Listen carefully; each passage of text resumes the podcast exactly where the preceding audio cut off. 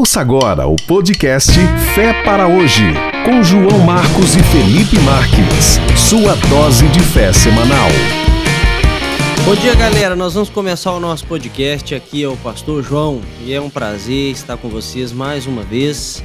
O Felipe também vai se apresentar e depois a gente vai contar para vocês o que, que nós vamos fazer aqui hoje. E aí, pessoal? Aqui é o Felipe Marques e hoje nós temos mais um episódio desse podcast mais ouvido da região do Alto Paropeba.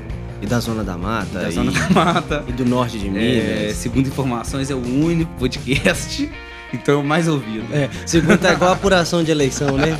O ca- o cara, mandou pra mim assim hoje. Lá em casa foi apurado. Minha mulher vai mandar mais quatro anos. Isso aqui não é apurado eternamente. Voto em- é ditadura. Voto impresso já. Hoje nós temos um convidado muito especial aqui. Ele vai se apresentar para vocês aí.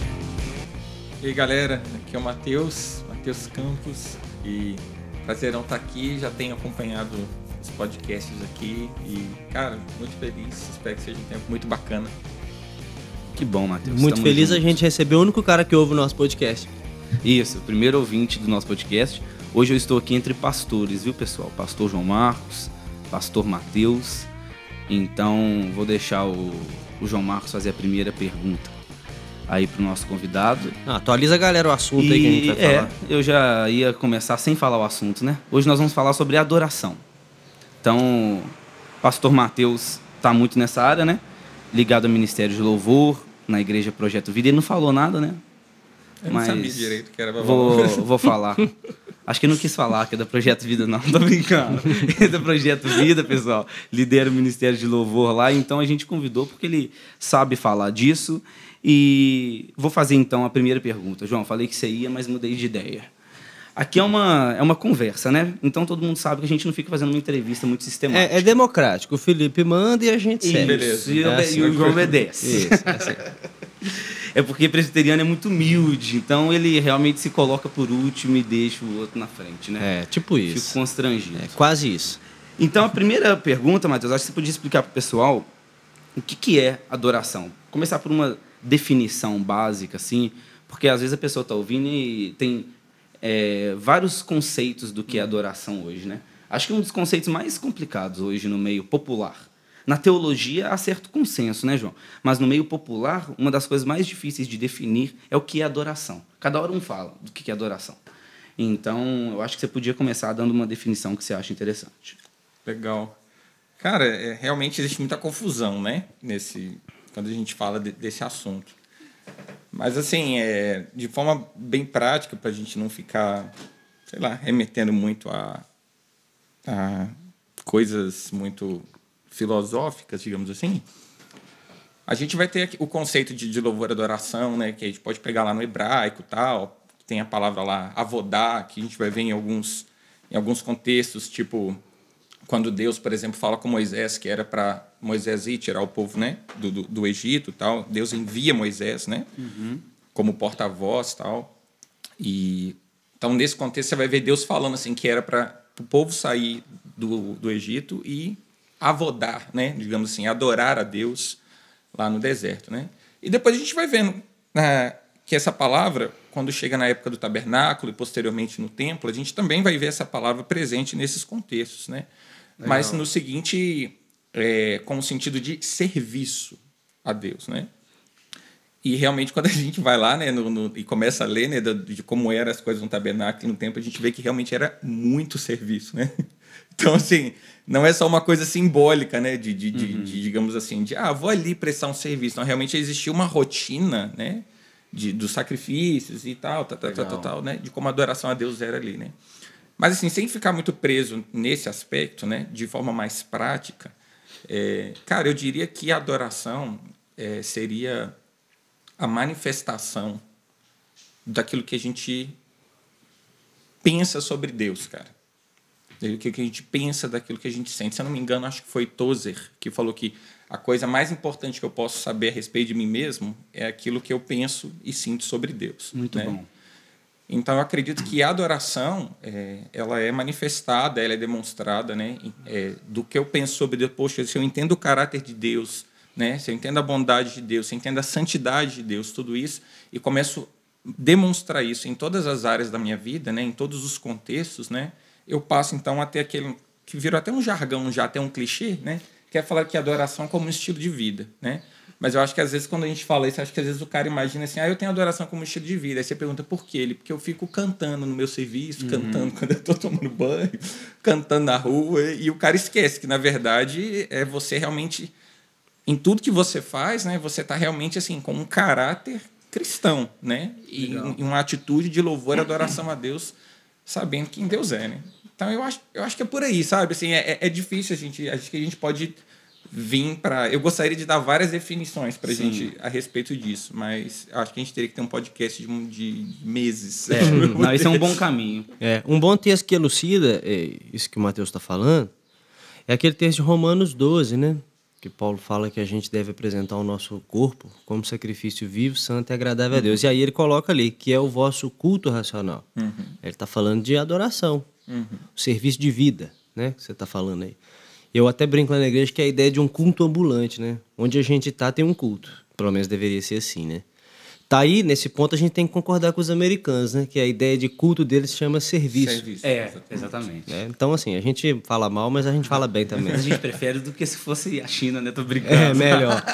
Então, o serviço, esse, esse é o nosso serviço a Deus, a adoração. Mas muito legal, isso aí. A outra pergunta. Não, não, mas aí só um. Não, não, não. Posso não. falar? Não, posso não, falar? não, não, não, Aqui não, tá, não. mão levantada, mão Não, levantada. É, tá com a mão levantada aqui, vai lá. Não, é porque ele tocou num ponto que eu acho importante. Sentiu que ele aí. falou que a adoração é a manifestação daquilo que a gente pensa sobre Deus. Uhum. E será que baseado nisso? Então eu acho que parece que hoje no contexto brasileiro a gente pensa muito mal sobre Deus. É. Ou então pensa pouco sobre Deus. Porque a leitura que eu faço é que as nossas letras refletem muito mais da gente do que de Deus. Até quando a gente canta letras que são assim, é claro que a, a, o saltério, né, o livro de Salmos, ele é recheado de todo tipo de, de cânticos, de lamento, de tudo mais. Uhum. Mas quando nós olhamos os nossos cânticos hoje, eles me parecem, eu estou fazendo uma leitura superficial, parece que para você encontrar cânticos que adorem a Deus, você precisa realmente cavar. Você precisa procurar, procurar, igual uma pesquisa para fazer um TCC mesmo. Você não vai, tipo assim, digitar lá assim, ó, louvores cristãos e vai aparecer louvores que realmente reflitam a palavra de Deus. Onde eu quero chegar? Será que, baseado nisso, então, a gente poderia concluir que a gente está pensando um pouco errado sobre Deus? Ou está pensando pouco em Deus e pensando mais na gente do que em Deus? O desdobramento da sua pergunta é que será que a nossa teologia não está casando com a nossa música? Com a nossa música, exatamente. Ou se o problema é teológico ou o problema é musical? Isso, é. exatamente. É, esse é um esse é uma é um impasse assim bem bem interessante, né? Porque o que acontece? Eu acho que hoje o, o, resultado das músicas que a gente tem, né, que a gente tem, digamos assim, se popularizando, né? Isso. Né, é, o, é o reflexo de, de algumas da, de uma grande ausência, né, de algumas lacunas, alguns abismos, na verdade, que eu vou chamar assim, que, que a gente tem na igreja como de uma forma geral, né? E assim, eu acho que são várias coisas, mas eu particularmente considero três pontos que, que eu vejo assim refletindo um impacto muito direto na música, que é uma, uma falta de entendimento da, da soberania e do senhorio de Cristo sobre as nossas vidas, tal, sobre sobre tudo, Sim. né?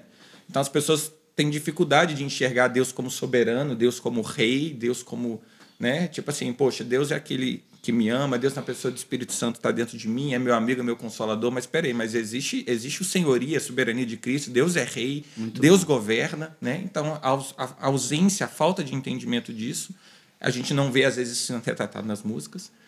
É, também uma, uma, uma ausência assim, sobre a pregação da cruz mesmo, né? Então, pouco se fala sobre cruz, pouco se fala sobre o sacrifício de Jesus na cruz, sobre aquilo que ele fez né? E aí acaba gerando um pouco é. de letra meritocrática, né? É. E quando, faço, faço, faço e quando fala de cruz, fala de problema pessoal, né? Tipo assim, eu tenho que carregar essa cruz, que é a doença, a sogra que mora comigo, a Dona Maria que é, mora comigo. essa é a cruz. Céus ouvida, vou tomar minha cruz. Essa é a cruz. Essa é a cruz, Essa é a cruz. E cada um com a sua. Né? Cada um com a sua, Cada um com a sua, né? E eu acho que e o terceiro ponto, cara, é o entendimento assim muito errado da graça, né? Também, né? Então, assim, de como Deus enxerga o pecado. Então, é um desequilíbrio que é como se Deus quase não se importasse mais como pecado, né? Que é tipo assim, poxa, Deus perdoa tão fácil que. ah, É hipergraça, né? é, exa- exatamente. hipergraça. Então eu vejo assim, eu acho que a gente pode ponderar vários, várias coisas, mas é, quando eu parei para pensar em algumas composições, algumas músicas, é, a, gente, a gente consegue ver a ausência desses temas, a ausência dessas coisas, né? Então aí, cara, é, aí a gente tem que realmente pensar assim que até que ponto é, teologicamente né, o impacto que isso tem no sentido de, de, de como liderança, no caso eu, por exemplo, que sou pastor, será que eu tenho feito o melhor que eu posso para divertir as minhas ovelhas né, é, no que diz respeito a isso, né?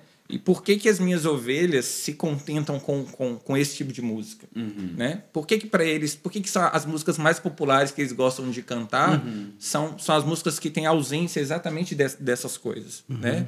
Por que, que isso é consumido? Então eu acho que é É, porque é consumido é realmente uma pergunta. Eu acho que tem uma outra questão que a gente pode colocar, que é a questão da falta de, de, de, de critérios para se atingir um, um meio justo. Porque a gente costuma exagerar nos dois lados. Vou dar um exemplo. Eu ia falar que um dos grandes problemas é essa ênfase do, do sensorial e da experiência, o experiencialismo. Que hum, as músicas estão cada dia mais experienciais, né? Eu ouvi uma outro dia que fala que eu quero estar contigo, sentar no teu colo, ser meu abrigo, você me beija, me abraça. Eu não sabia, cara, se a mulher tava falando pra Deus ou pro namorado dela. chato demais. Não, é, é umas músicas assim que eu, pode ser chatice minha, mas eu acho é, que dá muita ênfase ao experiencialismo. É, mas é verdadeiro o, o ponto que você Concorda tá trazendo, comigo? Só que o experiencialismo não é um problema. O, o experiencialismo exagerado ele é um problema. Por que, que eu estou falando isso? Porque vamos pegar o livro de Salmos, é o Cântico dos Judeus, cânticos de peregrinação, cânticos de, de, de, de, de muitas coisas que eles tinham no dia a dia deles, né? E tem várias frases que são super experiencialistas. Eu te amo, ó Senhor. É, e várias outras coisas, né? Vários, vários, o vários relatos Senhor de é Salmos. quando, pastor, quando é Davi também demonstra Exato. o, o rasgo coração, né? Falando dos inimigos Sim, e aquelas é. coisas. Então, assim, mas por que, que o- aquele cântico não soa errado para nós? Primeiro, porque ele foi inspirado por Deus. né? Isso mesmo. Então, já esse é o ponto básico. Mas, segundo, porque ele é.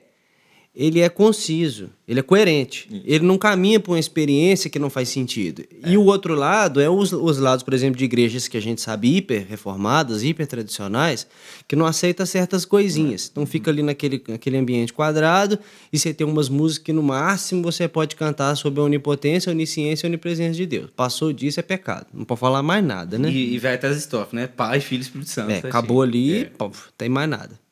Então acho que essa falta de critério de, de bom senso talvez seja um outro problema pra gente não ter boas músicas. Porque de um lado exagera na experiência e de outro lado exagera é, na. Vamos usar essa palavra, vocês vão pegar, vocês vão gostar. A frieza. né? Exagera na frieza. Não. Vocês gostam. Eu não, go eu não gosto dessa palavra porque eu acho que ela cria estigmas. Porque, é, acho que as pessoas têm falsos conceitos do que que é um cristão avivado e do que é um cristão frio. Não, eu tô falando de presbiteriana, frieza. Só pra você, só- eu te dei a bola pra você me zoar. Mas você Então, não quis? eu te defendi. Que ótimo. Obrigado. Eu- você é entendeu? um amigo, hein, Você amigo? entendeu o que eu quis dizer? Você é um amigo, amigo. amigo. Eu acho que as Então, pessoas avaliam esse cristão é esses, esses é. dois polos, é, vou falar, Ó, Po- deu uma polo quente. agora. hein? É, Senhor te abençoe e te guarde. O polo quente e o polo frio. Assim, de maneira bem grotesca eu tô falando. Eles são um problema. É. Mas ter a, a temperatura certa eu acho que ajudaria muito. A sua temperatura é morna, então, né? Vomitar-te, né? É, mas eu acho que, que o, o que você falou é verdade, não ir pro extremo do sentimentalismo, né? Do express... eu, eu, casando com isso aí também, eu, eu vejo com Não, você cuidado, casa com a sua mulher. Casou com sua mulher. Com isso aí. Casa comigo. Com isso aí eu vejo com cuidado a questão do expressivismo. Que é a ideia de que, tipo assim, de que o louvor e a adoração precisam ser um momento onde eu me expresso, tipo assim, onde eu me derramo e não um momento onde Cristo, onde nós reconhecemos o senhorio, o governo, a ideia de Cristo. Então, diante de todos esses problemas, eu também acho que há um problema aí, diante dos quatro que vocês colocaram, né? Matheus colocou três, você colocou mais um. Eu acho que a questão do nosso papel na adoração, ele não é muito bem entendido. Sabe, o que que... Agora eu tô falando de adoração pública, né? Eu não tô falando de adoração na vida como um todo, não. Porque vocês reconhecem que há uma separação disso, né? Sim ou não? Há um momento de adoração pública que Com é certeza. necessário e a adoração pessoal, adoração como vida, como comer e beber e todas as coisas para o Senhor, para a glória de Deus. Então essa adoração pública, eu acredito que a igreja hoje tem dificuldade de entender o seguinte: o que é realmente essa adoração pública? Será que para ela ser verdadeira, eu preciso desmaiar ah, na presença de Deus? Ou não? Se, não, se isso não acontecer, quer dizer que então não adoramos. Sabe, tipo quando um ministro de louvor vê o pessoal assim mais desanimado e fala: vocês não estão adorando a Deus? Tem, tem que desmaiar e se debater no chão. Isso, se debater no chão. Então, Mas aí coloca mais uma pergunta, então, dentro desse que você colocou, e a gente Qual? pergunta o Matheus aí. Eu também toco e canto lá na igreja, né? Com certeza não é igual ele, mas eu me arrisco. E lá na igreja, tem cultos que a gente percebe que a coisa está tomando um caminho é, de adoração, que eu tô falando assim, no sentido mais de experiência, sensitiva mesmo. A galera tá cantando, é, e pode ser até uma, uma harmonia bem específica que gerou isso. A gente tem que ser bem sincero, de vez em quando a gente provoca um movimento diferente na própria harmonia da música. Mas a coisa foi caminhando. E tem culto, cara, que é super normal. A gente canta e, tipo assim, ah, le- legal. Tipo assim, não aconteceu nada demais. É, acontece com você ou toda vez que você vai tocar e cantar, o céu se abre? É, é, aquele livro lá do, do, do, do Tommy Tenay lá. Caçadores de Deus, lá acontece aqueles milagres fantásticos, a galera roda no manto, roda no giraia. o Ou é, problema tá comigo.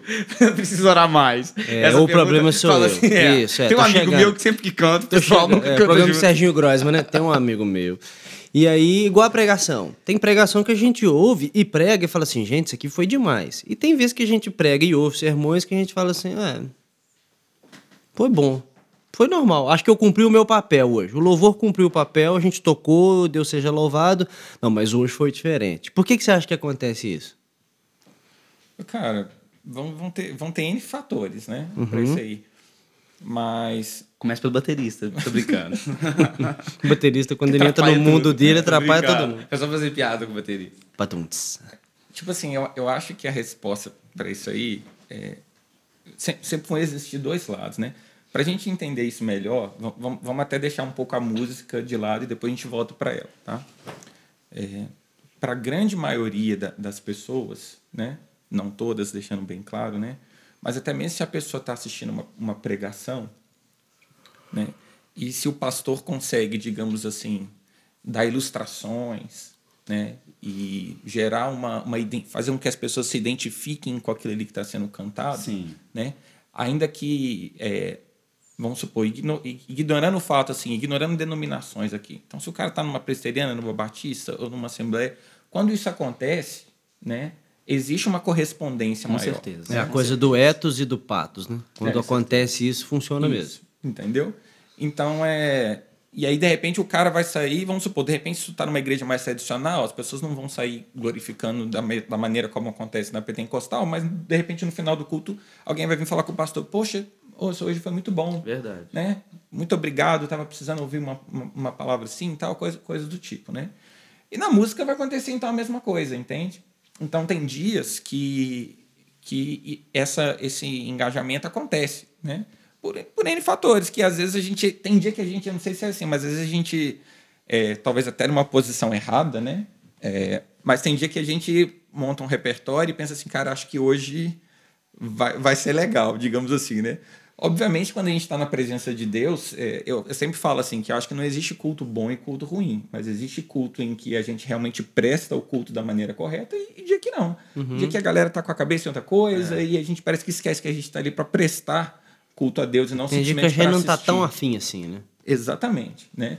Mas eu não acredito que algo pode ser, uma vez que Deus, que Jesus se faz presente, não tem como a gente falar que falar ah, o culto foi ruim, né? E uma outra Só se não resposta- acontecer um culto, É, entende? verdade. E Deus trabalha de culto. maneira diferente também, né? Exato. Deus não é obrigado a fazer todo o culto ser sempre esotérico e sensacional. É, exatamente. Eu ia falar isso, porque Jonathan Edwards, escrevendo aquele livro A Surpreendente Obra do Espírito Santo, Uhum. não, perdão, A Surpreendente Obra de Deus na Salvação de Muitas Almas. Ele fala sobre como ele pregou é, pecadores nas mãos de um Deus irado Aham. na igreja dele. Normal. Aconteceu nada demais. É. Tudo, Inclusive ele lia, né? li, não, ele lia, pra você ver como sermão era. Ele não lia tinha o nada disso que você falou de etos e patos. É. Ele abria o texto e lia no mais É. grosseiro e sem mudar a entonação de voz. É. Típico Aí ele foi para da outra igreja, né? dele. Na hora que ele foi para outra igreja e pregou numa outra igreja isso. E não é que a outra igreja era mais avivada, não era. As pessoas começaram a se debater e aquela coisa se tornou realmente tão viva a ponto que a gente sabe disso, né? A ponto das pessoas se levantarem e se agarrarem nas pilastras com medo do inferno se abrir. E aí, a partir dali, o, o avivamento, né? o primeiro avivamento dos Estados Unidos desencadeia da Nova Inglaterra. Então, eu, eu acredito que realmente a soberania do Espírito Santo em agir da maneira que ele quer, no momento que ele quer, quando ele quer, eu acho que que deve ser considerado. Não sei o que vocês acham. É, não, vocês e acham que o Espírito e Santo o não é tão Mateus soberano assim? O Tô Mateus falou uma coisa legal, que às vezes quem está liderando o momento de louvor ou do culto, da pregação, é, pode não estar tão compenetrado ali no que está fazendo. A gente está com a cabeça em outro lugar. Ou às vezes a gente está super dedicado na tarefa de entregar um bom culto a Deus, mas a igreja não.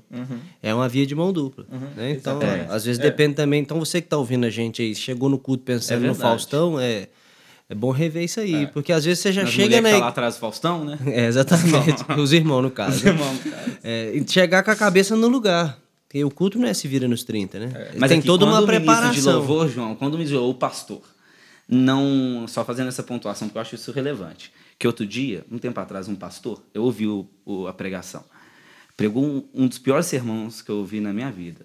Piores sermãos ou sermões? Pois é, eu falei sermões. Você falou sermãos. Fala assim, pior das mensagens.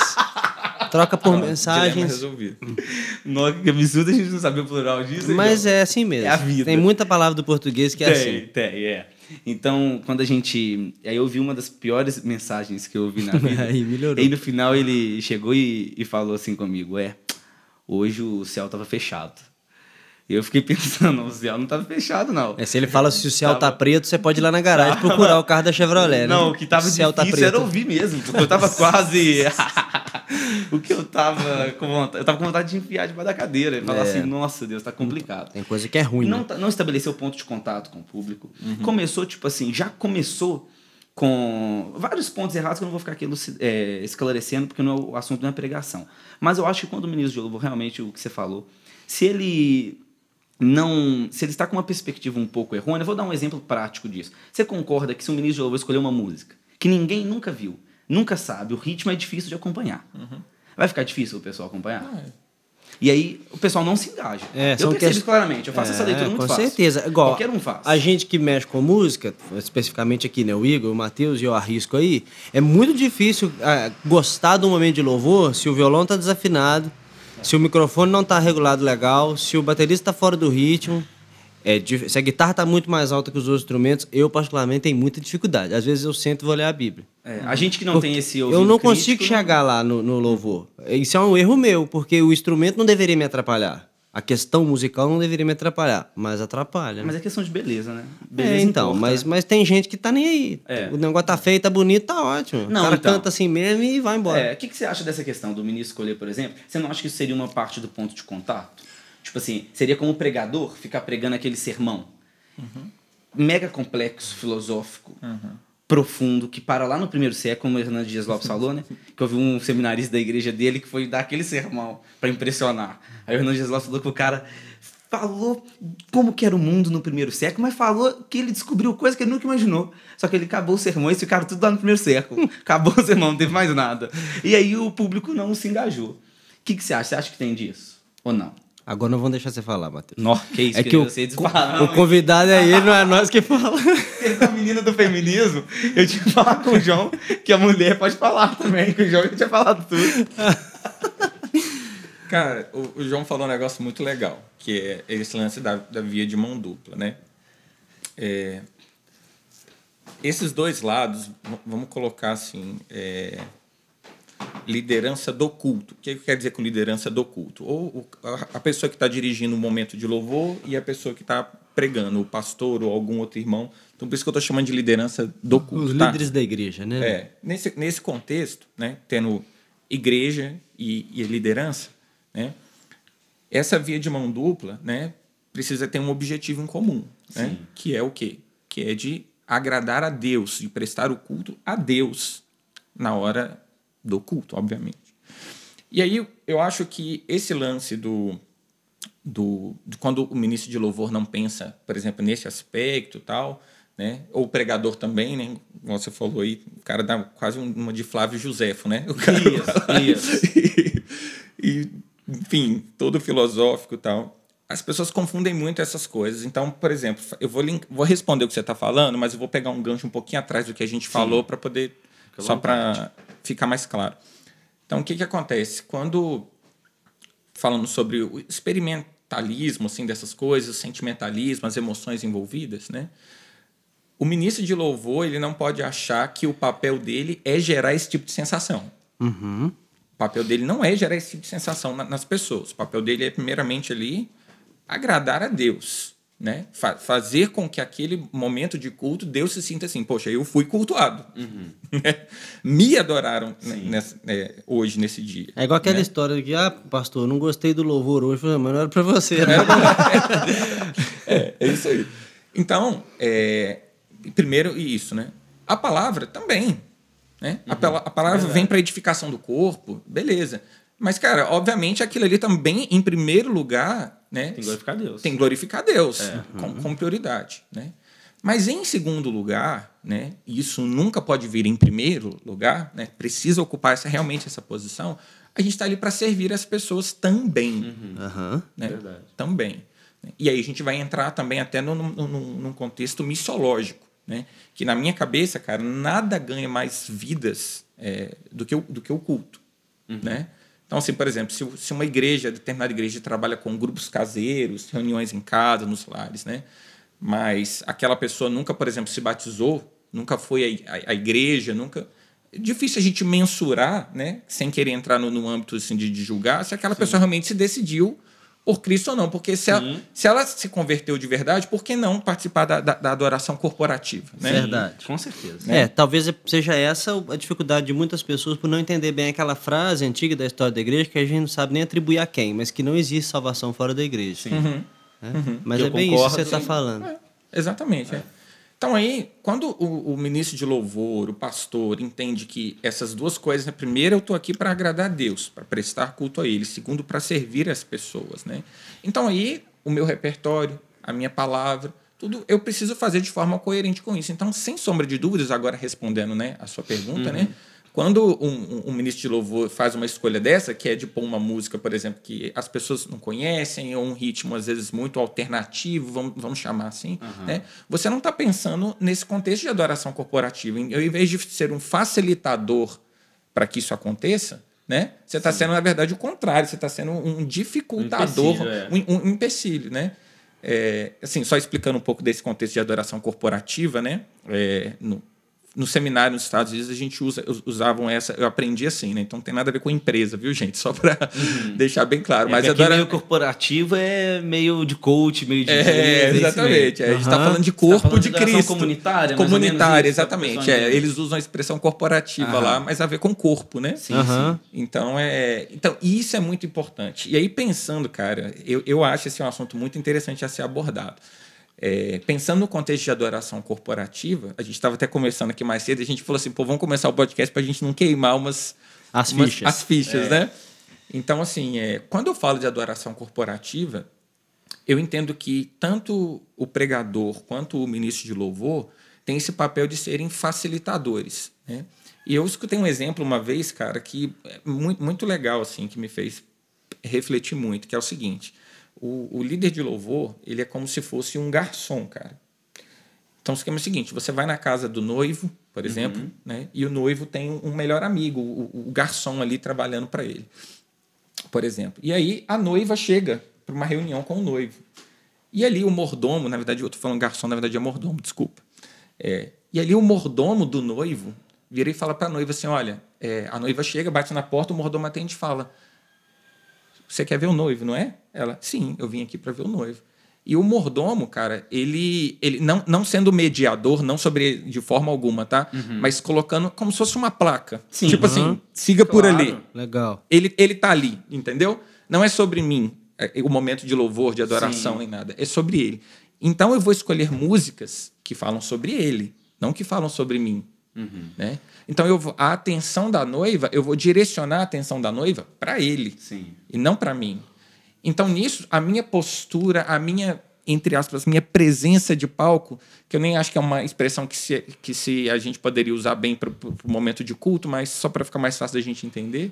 Né? Então, a minha presença de palco, tudo isso vai ser o quê? Vai ser direcionando para ele, não para mim mesmo. É, né? Não, então, não existe uma performance. Existe, na verdade, um ato genuíno e sincero de adoração que é feito na hora do culto. É. Então, performance é o tipo de coisa que você faz assim, ah, se, é, é se eu estou sentindo, eu faço, se eu não estou sentindo, eu não faço. Não, aliás, se eu estou sentindo, eu faço, se eu não estou sentindo, eu também faço, que é tipo assim, é o meu trabalho, é uma performance. Uhum. Então, um artista está gravando um filme lá, se ele tem que fazer uma hora que ele está feliz, mas naquele dia ele está triste, ele vai Vai ter que ficar feliz na marra. Vai ter que ficar feliz é. na hora. Agora, você tocou num ponto que eu... O, vou... o é Stott fala isso, né? É, da gente ser um holofote para a estrela, Isso. que é Jesus. a gente, a, gente, a, a, gente é apenas um holofote. É, né? Muito bom. Até, até, mesmo o pregador, né? É. Pode se colocar nessas duas Não, o pregador não. não. O pregador, a gente está lá para mostrar. O pregador não. É. Mas eu queria, eu vou entrar, é uma questão polêmica, mas eu vou entrar. Não ah, devia entrar quê, não, mas eu vou Pra entrar. quê, cara? Pra que, que é, existe levita, tô brincando, é isso não. é, é, mais ou menos assim, se vocês concordam comigo que por causa dessa é, vamos dizer assim, a gente faz uma separação muito dualista uhum. e, diz, e fala assim, ó, o artista não pode exercer nada fora. Não quero entrar no mérito disso. Uhum. Só quero saber se você acha que isso tem implicações para quando o artista cristão chega no momento do culto, ele querer fazer a performance. Aí, no momento, o artista não pode, tipo assim, tocar em nenhum outro serviço. Estou trazendo uma implicação bem prática aqui. Uhum. Ele não pode tocar em outro serviço, ele não pode trabalhar em outro. Mesmo que as letras não se, sejam letras neutras e tudo mais, neutras, eu quero tá dizer. falando assim, que o músico não pode. Músico. Nesse caso, ele não poderia trabalhar em outro lugar e chega dentro da igreja, ele também não pode fazer a performance musical. Isso eu tô dele. com medo de falar, você já falou. É, é isso? isso? aí. O músico não pode trabalhar em outro lugar. Aí okay. ele pensa assim: poxa, eu só toco um domingo na igreja. E eu não toco em nenhum outro lugar. Então o que, que eu vou fazer? Meu show. Meu show. Meu Aí show. guitarra, solta fumaça. Não, tem, a gente tem um exemplo claro de um músico assim que é o João Alexandre. Né, o João Alexandre, ele num espaço de um acorde, ele faz 30. Faz 30. Né? Ele faz por quê? Ah, sei lá, pode ser o estilo musical dele ou porque ele tá mostrando que ele sabe fazer. Uh -huh. E ele sabe fazer mesmo. Uh -huh. Quem falar que ele não sabe, tá falando mentira. Nossa, com certeza. Não, então, aí essa é a minha dúvida. Eu tô falando porque eu ouvi o Jonas Madureira falando isso. O Jonas Madureira falou... Madureira... O Jonas Madureira, que é um filósofo, um teólogo que eu considero dos mais importantes hoje. Sim. É isso, hein? Ele falou que na igreja dele, os jovens quando eles começaram a entender a visão, uma, ter uma compreensão da fé de maneira mais holística, de maneira mais abrangente, eles começaram a sacralizar mais as coisas que estão ligadas ao culto público. E ele falou começou a achar isso interessante. Porque quando o jovem queria, por exemplo, ouvir uma, uma música assim, ele ouvia John Mayer. Entendeu? Só que aí, se ele quisesse ouvir uma música sacra, ele ouvia aquela música comunitária e tudo mais. Uhum. Claro que a gente tá, ele caiu de novo num dualismo aí, mas onde eu quero chegar é. Você acha que tem a ver isso? Que isso tem a ver na moral do, do músico? Tipo assim, na hora que ele. Como tem muito esse dualismo, aí na hora que ele chega lá no domingo, ele fala: agora é meu momento de brilhar, ou não? Cara, eu, eu acho que às vezes sim, às vezes não. Eu acho que depende muito de que isso acontece sem sombra de dúvidas, respondendo a pergunta. Isso acontece? Acontece. Sempre, com todo mundo? Acontece, tá falando do músico querer, tipo assim... É, é isso, isso com certeza acontece, né? Mas eu acho que isso é reflexo, cara, de uma, de uma dicotomia grega, né? Que a gente vê instalada na igreja de, de, Sim. de muito tempo, né?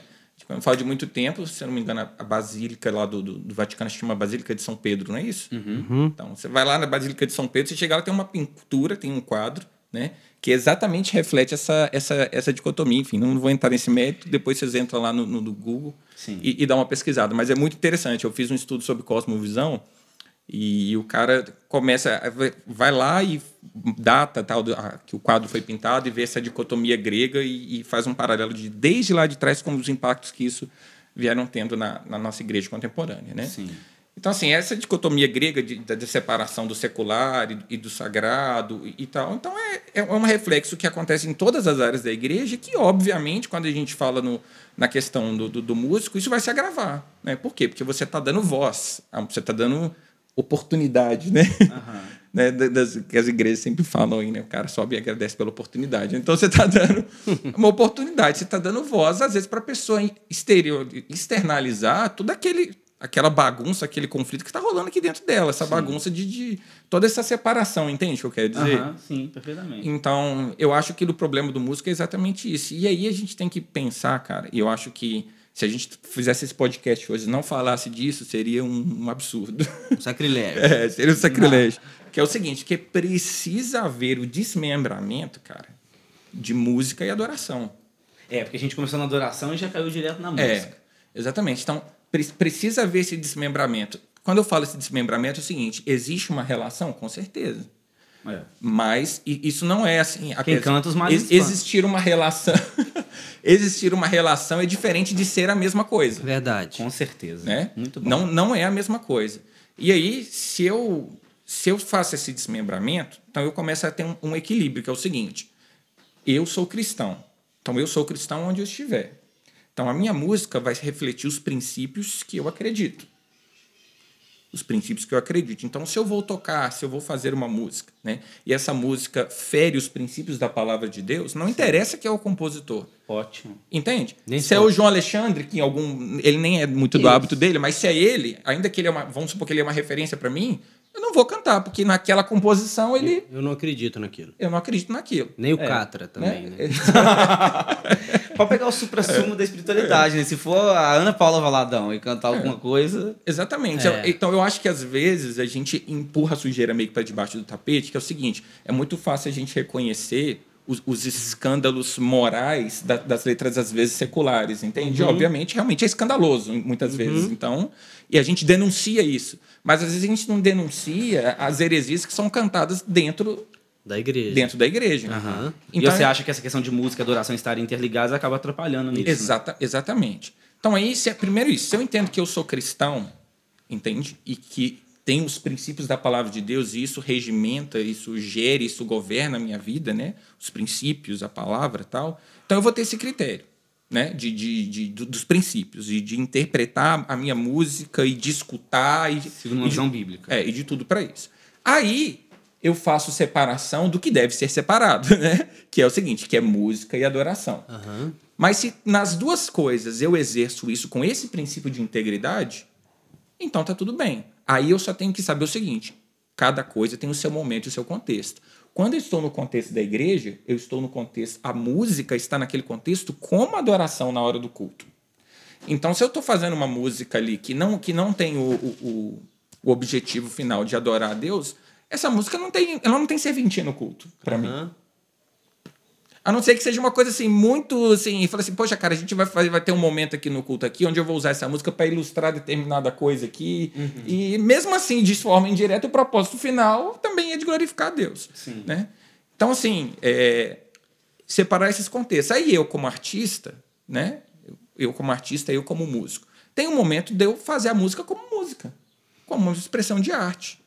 E que eu também vou fazer isso para glorificar Deus. Para glorificar Deus. E que pode ser feito por muitas vezes dentro da igreja. Sim, pode é. também. Né? E, e, em vários, quando a gente fala de dentro da igreja, dentro de vários contextos, no contexto evangelístico, no contexto, a gente falou aqui até mesmo de trazer uma, uma, uma ilustração, no contexto didático. É, eu, até, eu acho que é muito importante. Eu até também. digo mais, eu acho é. que no culto também. Vou uhum. dar um exemplo aqui. O Felipe está falando de show. Vamos pensar num guitarrista, por exemplo, que fez um solo muito legal. Eu falo, por exemplo, na nossa igreja, a igreja presbiteriana, é muito difícil você ver um louvor a não ser as igrejas um pouco mais modernas, né? Mas, Oitava. É, e outras, né? Você tem um culto que tem um louvor bem legal, e aí tem uma determinada música que o cara pegou o solo daquela música, é um solo legal, vamos pôr. Normalmente, o pessoal que tá sentado tá olhando, tipo assim, ah, vamos esperar aí que ele vai fazer esse solo aí. Aquele solo é como se tivesse um tempo livre para a pessoa pensar em qualquer outra coisa, desconectar da música. Na hora que for voltar a cantar, eu presto atenção de novo. Uhum. É uma distração. É, mas não é uma distração, uhum. porque é a arte daquele cara. Eu peguei esse uhum. texto aqui, ó, de Êxodo 31, que Deus disse a Moisés: Eu escolhi Bezalel, filho de Uri, filho de Ur, da tribo de Judá, e o enchi do Espírito de Deus, dando destreza, habilidade e plena capacidade artística para desenhar e executar trabalhos em ouro, prata e onça. Aí vai falando aqui da construção do tabernáculo, que o Bezalel ia fazer cada detalhe do tabernáculo. A coisa é meticulosamente ordenada. Imagina então se Bezalel fala assim: Eu tenho o dom de fazer esse serafim aqui do jeito que Deus ordenou e eu vou fazer do jeito mais belo possível. Vai parecer 3D. Mas não vou fazer não, porque os irmãos da igreja vão achar que eu tô querendo me mostrar. então, pensa assim. Agora, como é que a gente vai saber se Bezalel fez porque ele estava querendo dar o melhor dele para Deus ou ele estava querendo se mostrar? Nós nunca vamos saber. É o coração de Bezalel. Uhum. Então, se aquele guitarrista está fazendo aquele solo muito legal, porque ele acredita que ele está dando o melhor dele para Deus, ou ele está querendo se mostrar para a igreja e fazer um show particular. Não sei, cara. Não sei. Eu só sei de uma coisa: se ele acabar o solo, o pastor começar a pregar e ele ficar bebendo água até o culto acabar, aí realmente ele quis se mostrar. É. Não, eu Porque aí uma mais, coisa é... que a gente tem que falar é isso: por que, que os músicos saem para beber água e não assistem o culto? É. Isso é uma questão. Não, não, músico não precisa de palavra. É, isso é uma é a maioria das vezes eles acham que já fizeram muito, cara. É. Acredita? É sério. É, é um absurdo, né? Mas acha assim, é como se o papel dele daquele dia, a boa ação dele Até porque dia, ele já fez. Ensaiar, não, já, já teve na. Tirar o pregador teve que preparar 15 já horas teve na nossa igreja. Louva, né? Não, já teve na nossa igreja gente que ia na igreja só no dia que tocaria. Inclusive ainda tem. Se você estiver ouvindo aí, muda. É, e se tiver ouvindo. e se estiver vindo aí, se converta. E o cara vai, ou a mulher, né? Vai, toca, canta e vai embora. Porque, tipo assim, ah, eu tinha um compromisso, uma coisa, não pude ouvir a mensagem. Depois eu ouço lá na internet. Eu Tem preciso ir embora agora. Ah, cara, se você foi só pra cantar embora, não vai, não. Avisa que você não vai poder ir hoje. É, é umas ideias, velho. Agora, é eu fui mais pragmático, eu acho, na minha pergunta, do que você. Realmente, você trouxe um. Fala, Deus. Você trouxe um princípio é, bíblico, mas a minha pergunta, por exemplo, eu tenho um problema com quando se estende muito em espontâneo, quando se estende muito em solo, não porque eu, eu acho que é uma acho posso que a intenção está errada e tudo mais, mas porque eu acho que a igreja não se engaja no canto público, no canto congregacional. É porque eu já tenho um, um, certo preconceito que eu acho que todo mundo tem muito enraizado hoje, uma coisa meio assim. Ah, eu vou aqui cultuar, eu vou cultuar e pronto. Problema o irmão que está do lado no culto público. Só que isso não existe. Culto público uhum. você não esquece irmão. Não, o Matheus até respondeu um pouco o que você está falando aí, de a questão de coisas que eu posso fazer no individual, Exatamente. como músico, e coisas que eu sou obrigado a fazer no público. Uhum. Isso. Por exemplo, eu toco e canto com meus irmãos lá do Ministério de Música da Igreja, músicas que eu não gosto. Mas uhum. eu toco e canto porque eles gostam, quer tocar. Se fosse eu na minha casa, tocaria? Sim. Não, tocaria de Javan, que esse cara é brincadeira. Mas não tocaria aquela música, não gosto daquela música, acho ela feia. Mas a galera quer tocar, a igreja gosta, vai que, que vá, né? É, então isso que eu quero dizer, por causa que, às vezes, mas a minha percepção não necessariamente está certa. Eu, eu falo, eu aqui como não músico, né, sou o que mais está engajado na percepção de quem está assistindo. assistindo aqui, né, ou prestando culto junto. Então, eu percebo, às vezes, que quando começa a se estender muito em um espontâneo ou em alguma coisa assim, o pessoal já para aquele canto junto que estavam tendo, aquele momento de unidade, de juntos glorificarem quem Deus é, e eles se tornam um pouco mais espectadores. Tá errado? Tá. Eles poderiam continuar adorando a Deus. Uhum. Eu poderia continuar adorando a Deus. É, mas é mais difícil. É né? mais difícil. É. Você, já, você automaticamente começa, para e vai observar. Tá rolando ali, né? Tá, exatamente. o que tá sendo feito. Se parou todo mundo e só o baterista ficou, ninguém canta, não tem nada, só o baterista fazendo. eu já fico observando o baterista, fazendo aqueles movimentos, girando a baqueta e aquele trem todo. É, então eu acho que. Tem um limite, né? É, não, então, isso que eu queria dizer, que acho que aí vai partir do bom senso, mas a gente não precisa entrar nesses méritos aqui porque não são os mais relevantes, não, né? E a gente tem mais Quer um... falar alguma coisa sobre isso, Matheus? E a gente tem mais um monte de pergunta para fazer uhum. para o Matheus. Eu acho um negócio muito, muito importante, cara, e que é difícil a gente ver até... Eu, eu como sou dessa área, então vejo muitos vídeos, estou é, sempre lendo alguma coisa sobre e tal, e é, não é isso que eu vou falar não é o que tem de mais popular, né? Mas um conceito que as pessoas é, não entendem às vezes quando a gente fala a respeito de música, né?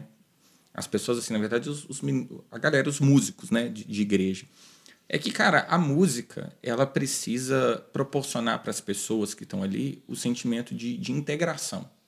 Então, o que, que, eu quero dizer com isso? É, cara, na igreja você vai ter jovens, velhos, crianças, adolescentes, né? E a gente está tentando ali promover essa, essa, adoração, comuni essa adoração comunitária. É verdade. Né? Então, assim, quando o João fala, isso é muito bacana, porque ele fala assim, poxa, cara, às vezes tem música que eu não gosto, mas eu vou tocar ali. Por quê? Porque é uma adoração comunitária. É verdade. Né? Então, o que na grande maioria das vezes acontece, e eu posso falar isso assim comprovadamente, é que os músicos muitas vezes acabam se guiando mais pelo um gosto pessoal deles próprios e se esquecem desse contexto, é. entende?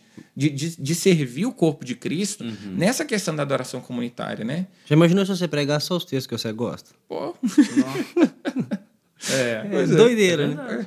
Mas aí sabe o que é engraçado, né? É que quando, quando a pessoa faz isso, a pessoa tá dando um tiro no pé, né? Porque assim, é, a verdade é que aquilo começa a se tornar extremamente desinteressante. Sim.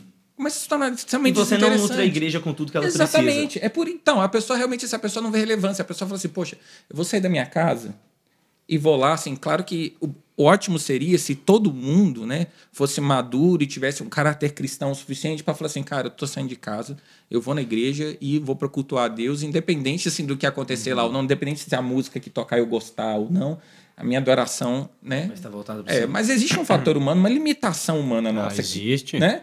Que a gente precisa reconhecer e ser humilde e, e- e- enfim, isso acontece. É, eu já né? fui em igreja que todo culto que eu ia tocava as mesmas músicas. É. Aquilo no fundo já me dava um cômodo, rapaz. Exatamente. Toda Então, a assim, mesma música, mesma coisa sempre. Aí, no contexto que a gente está falando assim, de, de pregar até os, os- os textos que a gente gosta, né? Muitas vezes o pregador acaba também ficando nisso, numa temática sempre a mesma coisa. Né? E os músicos também. Então, assim, a gente precisa entender esse contexto de, de servir as pessoas, né? Então, eu, por exemplo, na minha igreja, é, o repertório, eu não, eu não faço sozinho o repertório, né?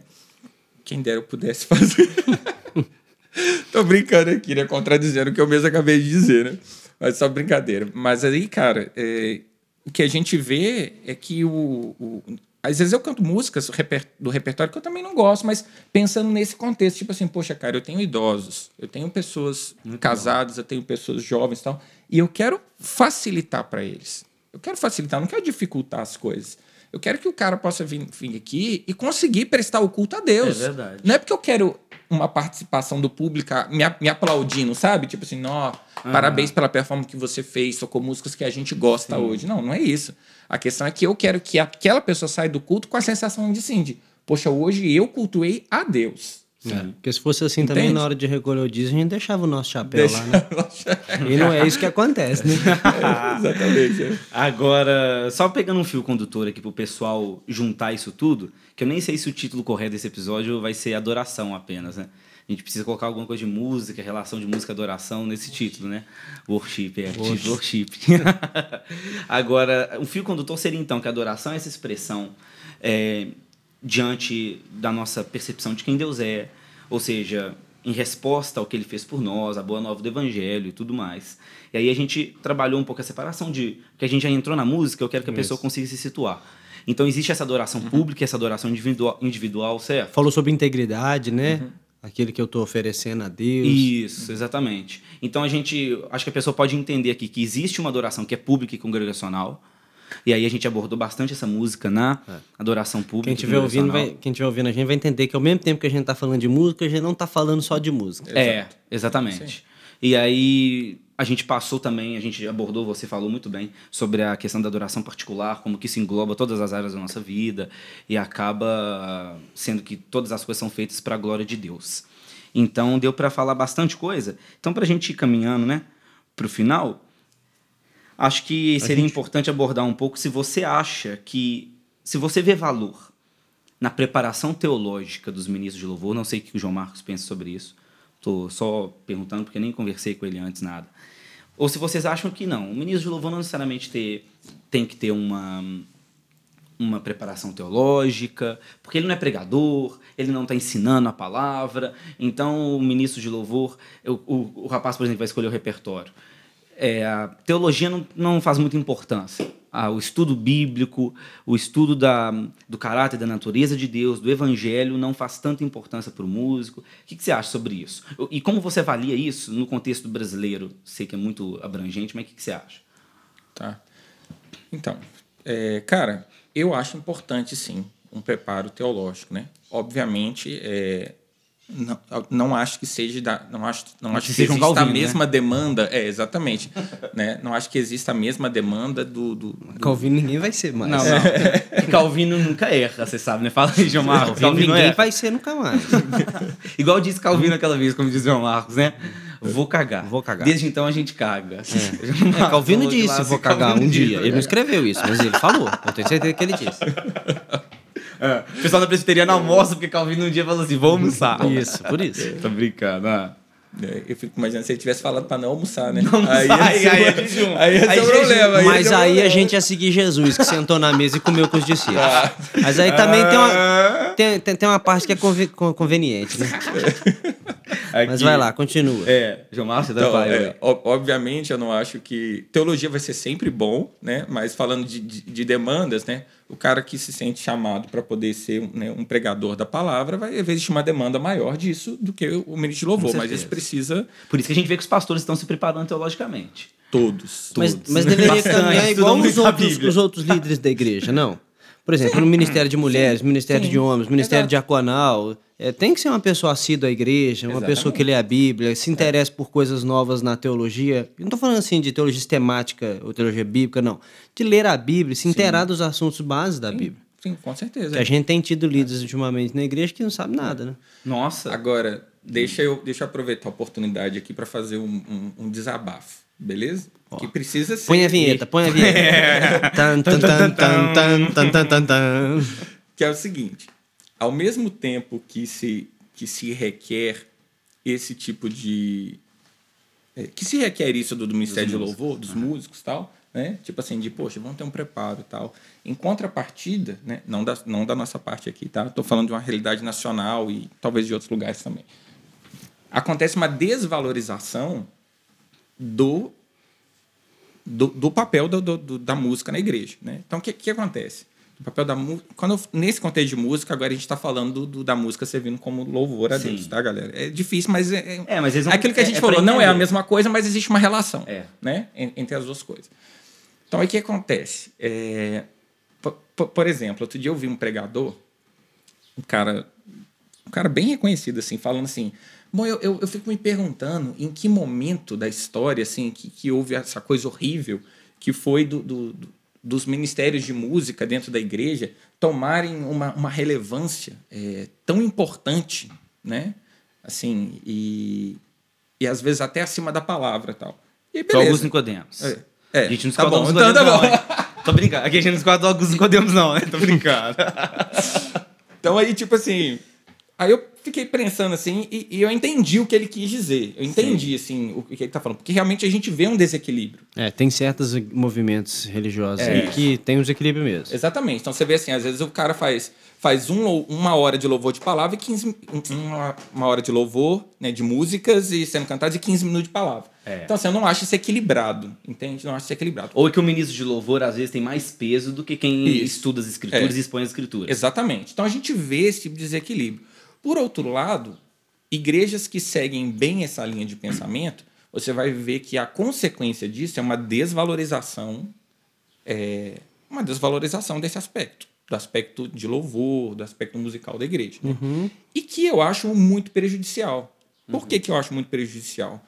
Porque a música ela tem um- um- uma função didática se esse repertório é bem escolhido, se essas letras retratam bem a palavra, então é importante a gente pontuar Sim. isso, né? Se essas músicas, essas letras estão de acordo com os princípios da palavra de Deus, isso tem um aspecto, dois aspectos extremamente importantes. Um aspecto didático, de ensinar as pessoas, não é à toa que a gente vai ver professores de universidade, de faculdades, às vezes utilizando músicas até mesmo para para ensinar, para É, eu aprendi- eu ou aprendi até nas crianças mesmo, não- cantando. é, É, grego também. É, exa- Pois é. No grego Então não tem esse aprendi, aspecto até didático, né? Se tem uma boa letra e um aspecto, cara, que eu acho incrível, que quando a gente fala de adoração comunitária, a música tem um papel de unificar. Então você pensa a bagunça que seria o seguinte, se a gente chegasse pro culto e falasse assim, olha, esquema é o seguinte, hoje a gente chegou pro culto aqui, beleza, galera? Então eu vou contar até três e cada um adora e louva a Deus da forma que você quiser. Nossa. Vai ter gente dando voadora e falando Exa- "Deus mandou exatamente. adorar desse jeito. Na presbiteriana até que a gente não ia ter tanto problema, não. Ia Ia ficar ficar um silêncio assim, Assim, é, esperando alguma coisa acontecer. Na nossa, assim, teve a gente pendurada, assim, ó, no negócio. Então, esse fator didático e esse fator, digamos assim, de, de unificar, de organizar Sim. a coisa, você tá entendendo? Nós vamos adorar a Deus agora. negócio, Nós vamos sim. adorar a Deus. Como? Aham. Né? Nós vamos cantar essa música aqui como um ato de. É, e se não de fosse e adoração importante, a Deus não teria dado o maior livro da Bíblia sobre cânticos. né? É, exatamente. Exatamente. E todo o sistema sacrificial desde É. o início era recheado por cântico. É, então. Exatamente. Então. aí, quando eu escuto uma, uma, uma declaração dessa, ainda que eu, que eu acredito que não é o que ele quis dizer, mas a minha preocupação, o meu medo é que. Eu também gosto do Augusto Nicodemos, tá? Só deixar claro, é só essa declaração.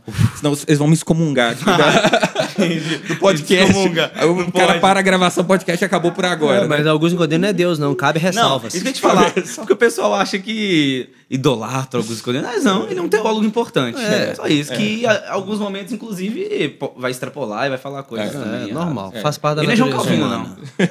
é, não é Calvino. Né, João Vida. Passou assim, é, é. Quando, quando eu, meu medo com, com essa declaração é que as pessoas acabem gerando essa, essa desvalorização desses dois aspectos que a gente acabou é, de falar aqui. Eu uhum. entendo. Mas você vai concordar Entende? comigo? Aí aqui eu vou te fazer uma pergunta que não sei se você vai concordar. Eita. É, Brincadeira. Eu, eu não sei se em congregações mais modernas, sem ser aquelas tradicionais. Uhum. A gente está no caminho de uma desvalorização do Ministério de Louvor. Uhum. Eu acho que a gente está num caminho de uma grande, imensa valorização. Você acha? Do Ministério de Louvor. De eu valorização? De valorização em, em, igrejas mais modernas, não tradicionais. Uhum. Em igreja tradicional, eu realmente vejo que isso acontece, essa desvalorização. Eu acho que até as tradicionais estão dando mais valor agora. Tá dando mais valor? Eu Porque acho. eu sempre senti que parece, tipo assim, ó, se quiser colocar na caixa de som aí, pronto, não, não vem não. Eu acho que a coisa tem Só mudado que, um pouco. É, eu vou até, é claro que essa percepção desse rapaz não, não reflete, até porque ele não é a voz. Mas Agora eu vou falar da percepção de um músico, né? Lembra, eu acho que eu até te contei, quando um músico falou comigo que o pessoal vai na igreja só para ouvir a música, que eles não vão nem nada por causa de Jesus, que eles vão lá e fazem do que eles cantam e tudo. E a gente vê que a igreja tem realmente muito respeito, muito um profundo respeito pelos ministros de louvor. A não uhum. ser quando o cara é um doido varrido. Mas quando é um ministro de louvor e tudo sério, tanto que quando um ministro de louvor desvia, fica todo mundo assim, ó, desvia o Daniel que vai gostar dessa palavra, né? Daniel. Que falou, é, perseverança dos santos. Quando o ministro de louvor sai da igreja, né? Todo mundo fica meio assustado. O que, que você acha? Você acha que a gente está caminhando rumo a desvalorização ou rumo a valorização? Porque há um tempo atrás, você vai lembrar que se um ministro de louvor, por exemplo, Thales Roberto, era tido Roberto, como assim, representante até teológico. O Thales Roberto falava coisa tipo assim, não, a Bíblia ensina isso a todo mundo. É verdade. Uhum. É isso aqui Tem que a Bíblia, a Bíblia dele, né? Tem. A Bíblia do Thales. É porque ele fez a Bíblia do Thales. O que, que você acha? Cara, você acha que. Você acha que o, a gente estava falando de feminismo aqui pouco tempo atrás, né? Você acha que o feminismo valoriza a mulher? Acho que tenta, mas não consegue. Exatamente. Então, o que acontece não é uma valorização do louvor, do Ministério de Música. O que tem acontecido é uma valorização do entretenimento dentro das igrejas. Uhum. E que vai acabar Entende? gerando uma banalização, né? Exata, exatamente. O final vai ser a banalização. Exatamente. Então, assim, músicos que entretêm, né, igrejas que fazem do culto um show, um entretenimento, uhum. tendem a fazer essa valorização da música, não do louvor. Uhum. Aí agora a gente faz o desmembramento da Sim. música, não do louvor, entende? Aí. Como Entende? é o caso do culto online, né? Entende? né? É. É o mesmo caso do culto é. online. É uma bênção para aqueles que não podem ir à uhum. igreja por várias razões assistirem o culto em casa. Mas está virando uma banalização. Uhum. Ah, eu não vou poder ir hoje, mas amanhã eu vejo. É. Como se fosse a mesma coisa. Não, não. É. E é completamente Você sabia que era uma coisa sazonal, né? Tipo, se aconteceu... Não, hoje pra... não vai dar... É, mas amanhã eu assisto o culto. Vai ficar gravado mesmo? Uhum. Tipo assim, tem nada a ver uma coisa com a outra. É verdade. Porque nada a ver. É, o que a gente precisa ver, cara, falando... Eu tava, falei que ia fazer um desabafo, né? É que é o seguinte eu acredito que se, se a música serve ao papel dela, no caso assim, de glorificar, de louvar a Deus, se eu escolho um repertório coerente com a palavra de Deus, né? se isso glorifica a Deus e, em segundo lugar, também edifica a igreja, né? exercendo esse papel que a gente falou didático, uhum. de unificar, né? eu não acho que isso tenha menos importância que a palavra pregada. Por que, que eu não acho que tenha menos importância? Porque é a palavra também. Então eu estou cantando a palavra. Em, em um determinado momento do culto, eu estou cantando a palavra. Uhum. Em um determinado momento do culto, eu estou falando a palavra de Deus. Exato. Uhum. Se a música realmente for, né? Boa. Ex exatamente. Então, esse é o X da questão. Agora, obviamente, até quando a gente está falando também de, de, didática, se eu entendo que eu quero que as, que as pessoas, que as ovelhas, que a, que a galera está indo ali no culto seja realmente alimentada com a palavra de Deus, ainda que a música tenha um papel didático, mas a palavra pregada, falada, vai exercer um papel muito mais direto nisso. Uhum. A oração também. E aí, E a hora, Você pede um irmão da igreja fazer uma oração. Tem oração que eu não consigo falar amém no final, ué. É, não dá, não. Tem, O, o amém não é um assim seja, um concordo com aquilo ali. Por isso que tem hora que ser presbiteriano é bom, que você fica calado pra ouvir a oração do outro. Se você ora junto com o irmão, você fala amém numa oração que você nem ouviu. Então eu ouvi a oração do cara e fala assim, não, isso aí não vai dar pra Então concordar, fala não. assim, amém não. Amém não. Não, amém, né? É, não amém. É igual os pastores que falam amém ou não amém? não, amém. Não amém. É isso aí. pregador mesmo que fala assim, Tem muita, assim, não. tem muita oração que não é bíblica. Tem muito cântico que não é bíblico. É. E tem muita pregação que não é bíblica. Mas a gente, assim, a gente não vai ver nas escrituras, né?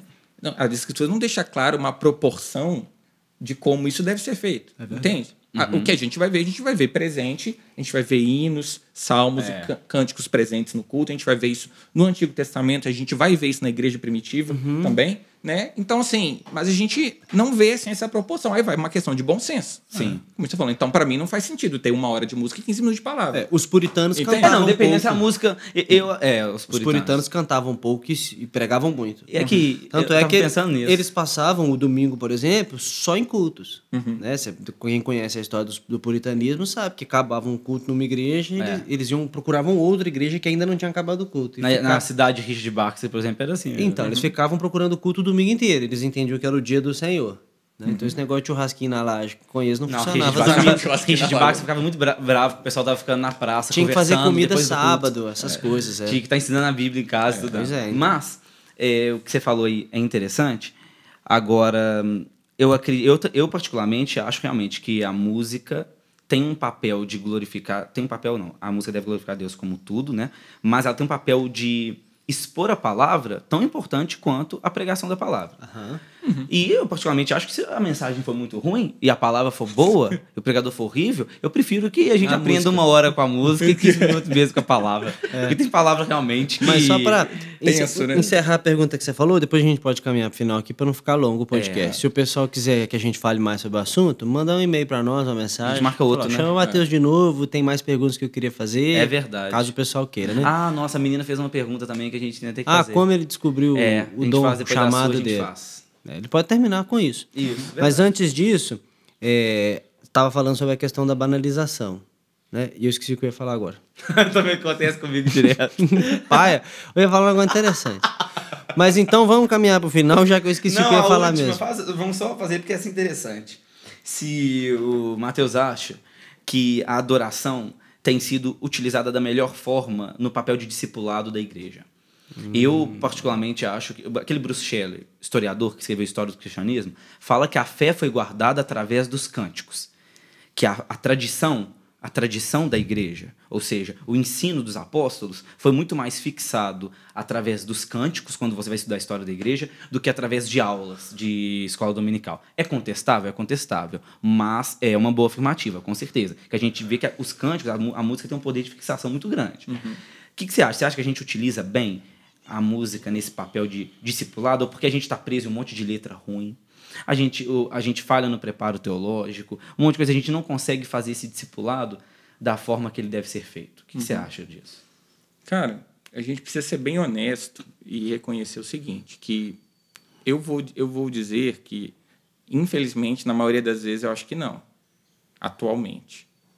Tá? É, mas tem muita gente fazendo um bom trabalho também. Ah, é, é. Sabe?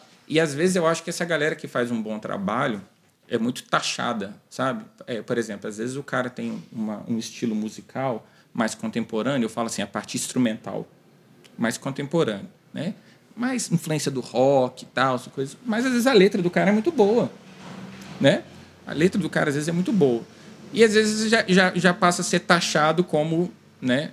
Como algo ruim, né? Pós-moderno, é. É, exatamente, por causa do estilo musical, né? Aí a gente estava até falando aqui a questão, por exemplo, da, da- das repetições, né? E da questão do, do- dos, dos espontâneos, né? Que é uma coisa muito presente, eu acho que está totalmente ligada a essa pergunta. Porque eu acho que o- as repetições e os espontâneos é, é, entra exatamente de, tá, mas isso aí está servindo a esse papel didático, esse papel de... de... Por quê? Né? E aí, cara, eu lembro de um, de um ensino que um professor meu deu, que ele, que ele falou assim, olha, gente, é, falou assim: vocês, antes de, de fazerem repetições, antes de entrar no espontâneo, antes de. Se perguntem sempre, façam a seguinte pergunta: por quê e para quê? Então, assim, eu vou fazer, vou fazer essa repetição. assim, Por quê? tipo assim. Beleza, aí eu vou, aí eu, eu vou repetir, beleza, vou repetir um minuto, legal. Repetir 30 minutos, né? É. Então, assim, Mas é porque é uma cultura que, né, que vai, É, a, gente só, a gente copia e não pensa porque copiou. É, exatamente. Aí o, o espontâneo, né, que a gente chama de espontâneo, eu acho que muitas vezes ele pode servir muito bem como uma ferramenta de exortação, entende? Aí entra Se o músico tiver preparado exatamente. David Keeler. começa a falar Exatamente. assim, jogar um monte de texto aleatório, sem sentido nenhum e vai. E não há condenação! E aí casa com outro, tem nada a ver. e David. Killa não curtiu. Dislike tudo. Então, mas aí muito Entende? legal. Eu- Entendi, Eu tô falando, então, assim, tudo, de- tudo depende disso. Então, assim, eu acho que a gente tem é, muita gente fazendo um bom trabalho, né? Alguns famosos, inclusive, porque também gerou uma coisa assim, que se o cara tá estourado, famoso, o cara é ruim. Aham. Não É, necessariamente. Não necessariamente, exatamente. necessariamente, entendeu? Uma vez eu, eu perguntando um cara bem tradicional, um professor, e ele ele estava dando um exemplo do ministério de, de louvor, que as pessoas assim têm um- quase uma idolatria, né? E só que eu nunca vi, eu não tinha visto, né? Nunca tinha visto nenhum dizer desse ministério que eu pudesse dizer que essa era uma atenção que eles estavam é, trazendo para si mesmos, nas composições, nas letras, tal, assim muito. nu- Eu nunca vi, né? né? Eu peguei e falei com ele, falei assim, olha, é, realmente isso que você está falando é, acontece, mas ele estava assim, mais descendo, descendo o pau no ministério do que no povo. Então, o que eu quero dizer com isso? Às vezes, as pessoas querem um Deus com letra minúscula, né? E fazem, e fazem essa ido- idolatria. Então, e aí gera esse, também esse, ah, porque o cara ficou famoso, então o cara é, o cara é ruim, É. O, o conteúdo dele. Então, precisa ter um equilíbrio disso aí. Mas, assim, sendo... Para eu não ficar em cima do muro, acho que eu tenho a tendência a ser bem assim, né? Meio político, Não, às vezes. fala que né? é pacificador. pacificador. É mais bonito, mais Mas bonito, é, mais é bonito. pacificador, É, é verdade. Entendeu? Eu O acho... João Marcos. Eu acho que é o seguinte, cara. é, infelizmente, na, na maioria dos casos, eu não acho que isso tem sido bem aplicado. Acho que falta bom senso, acho que falta preparo, acho que falta ensino, entendeu? Para saber aplicar a música dessa forma, né? Então, acho que na maioria dos casos isso tem acontecido. Mas também não acho que é 100%, porque tem hora que eu vejo uma crítica tão ferrenha e as pessoas generalizando, sabe? Colocando Sim. como se se 100%... Se fosse todo o cenário. É, né? Aí a gente tá, tinha uma pergunta até que a gente ia falar, acho que não vai dar tempo. Galera, a gente pode fazer outro podcast, talvez um dia, não É. sei, né? Mas a questão do worship, né? O que, que você pensa a respeito do... O que, que eu penso a respeito do worship? Cara, o worship não é, não é um... Tomou um conceito muito ruim no Brasil, né? Mas existem pessoas fazendo essa tendência musical, né? É, e é importante a gente chamar de tendência musical, só que deram um nome errado para essa tendência musical, né? Porque o estilo worship é um estilo de música. Eu gosto de worship. É um eu estilo sou um reformado é. worshipeiro. A gente está. Eu Só me que no Brasil tomou um conceito. tomou um conceito assim. é, Como é que eu vou falar? Não ouve Betel, não? É, é porque o worship é a palavra Ô, adoração, João, né? Você ouve Betel ou não? Felipe, Conta pra não- gente. Ouço, Betel. Você Todo de domingo, eu Betel? tô, quinta, eu tô lá na Betel. Não, Betel, Betel Music. Você gosta? Gosto. Tem música boa, tem música ruim. Ah, mas a maioria é muito boa. A maioria é muito boa. É Hilson, tem música boa, tem música ruim. Exatamente, exatamente. Então, a pala- hum, principalmente aqui no Brasil, então worship virou um gênero musical, sendo que a palavra worship, na verdade, é adoração. Então, se é uma música pentecostal, essa música é worship. É. O meu problema, particularmente, Entende? é quando não, a Eu gosto daquele acompanha. corinho assim, quem fala mal do pastor vai ser comido de bicho. Eu gosto vai desse ser, não. Quem coloca gato net vai ser comido de E bicho. por aí vai, né? É. Mas, então, foi isso aí. A gente... Deu pra falar bastante coisa. né? Deu. Vamos encerrar de uma maneira bem legal para quem tá em casa É. e pra gente também. Às vezes a gente pode citar aqui livros que a gente leu ou sabe que é bom no assunto para quem quiser se inteirar mais. Às vezes é, é, é, artistas evangélicos que a pessoa fala assim: ah, queria ouvir música boa, cristã, mas não sei qual. O que, que vocês me falam para ouvir aí? Fala assim: ouve, ouve a mim, fala, entra lá no meu canal do YouTube, tem música minha boa lá. Se for o caso, pode falar. É, eu indico um livro do John Frame, é, Em Espírito e em Verdade, da cultura cristã. Um livro muito legal, que é muito legal mesmo. Recomendo demais. E tem, vou deixar vocês falarem. É, Não, eu recomendo, só pegando o livro também. Louvor e Adoração do Ken, Tim Keller e Dickerson.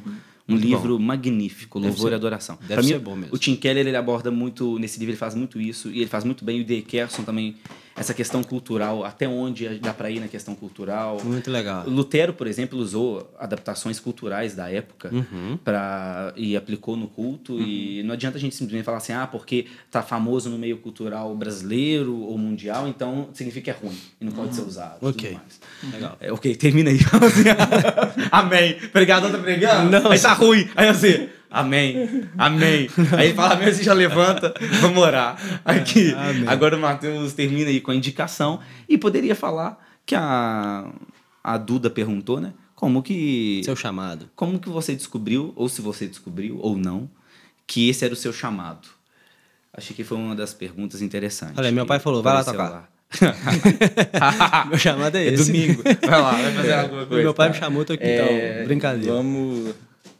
Vou, fa- vou falar indicação e termino com Isso. um negócio. Então, a indicação, cara, tem um livro do- de um cara que chama Bob Fitts, que chama Adoração, um tesouro a ser explorado. Né? É muito bom. E um livro sobre, agora mais sobre o Ministério de Música, porque acredito que muita gente que é envolvido bem com a música pode estar escutando isso. Tem um, tem um livro do, Amém.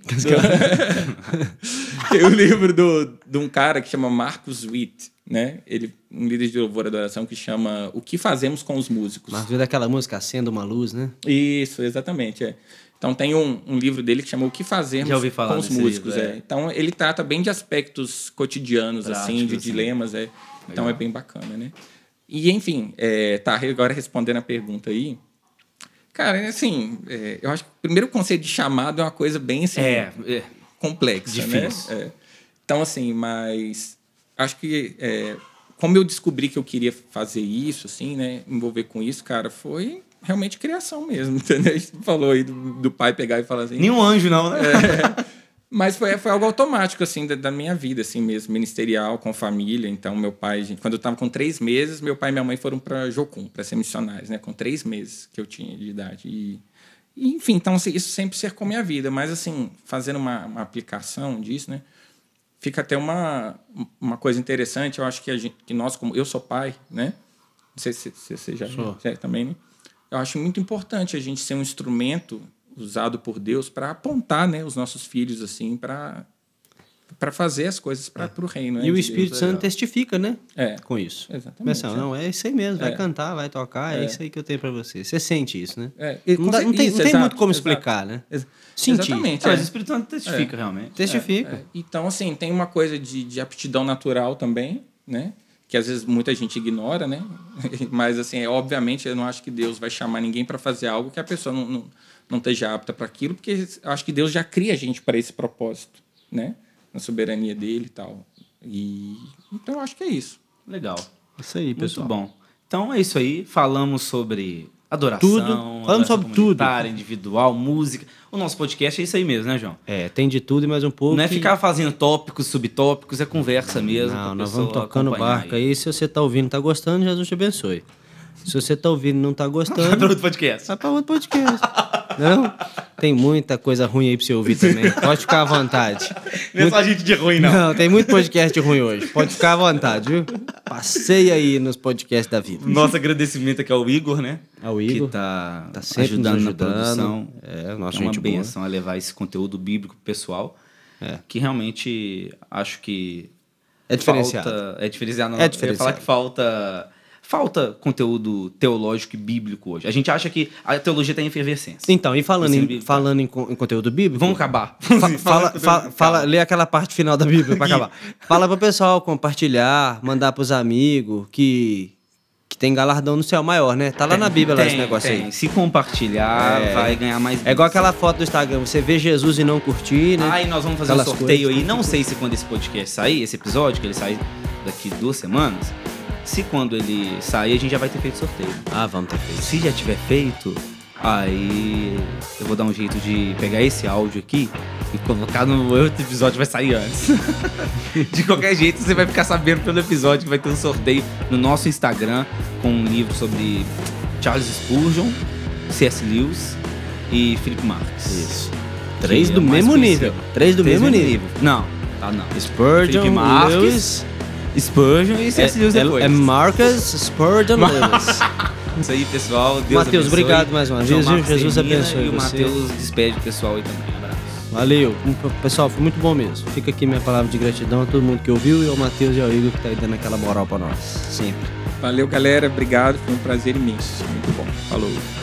Você ouviu o podcast Fé para Hoje, com João Marcos e Felipe Marques. Sua dose de fé semanal.